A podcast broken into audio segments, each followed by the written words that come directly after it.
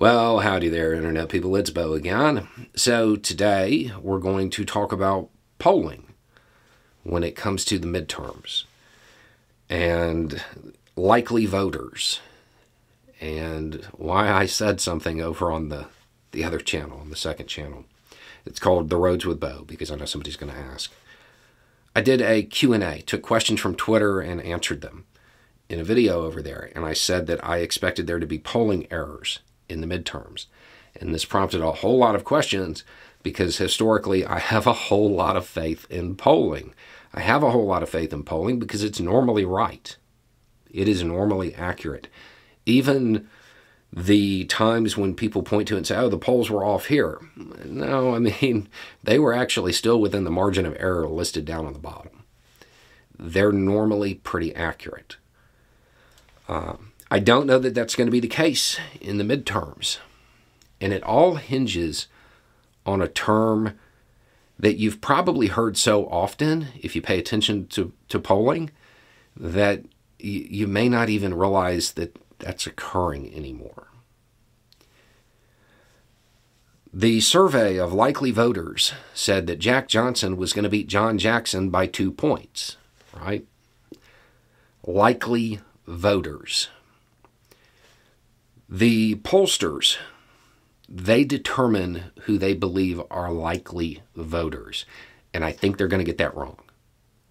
Based on the enthusiasm that exists in certain demographics, there's going to be a lot of unlikely voters who show up for the midterms based on my perception of things right now. This could change.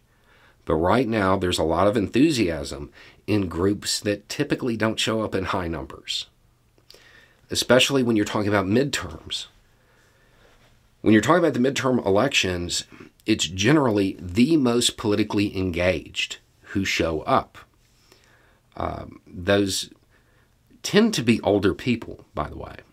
Um, I don't know that that's going to be the case with these midterms there are a lot of younger people, specifically younger women, who were energized by a Supreme Court ruling. I think they're going to show up in higher numbers than has been anticipated.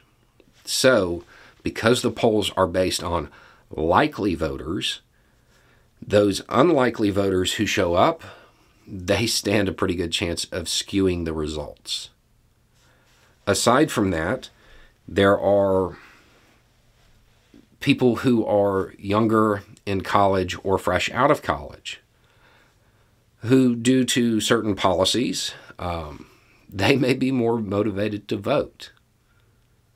Um, so, because of those possible errors in determining who is a likely voter, uh, I think the final product might be wrong as well.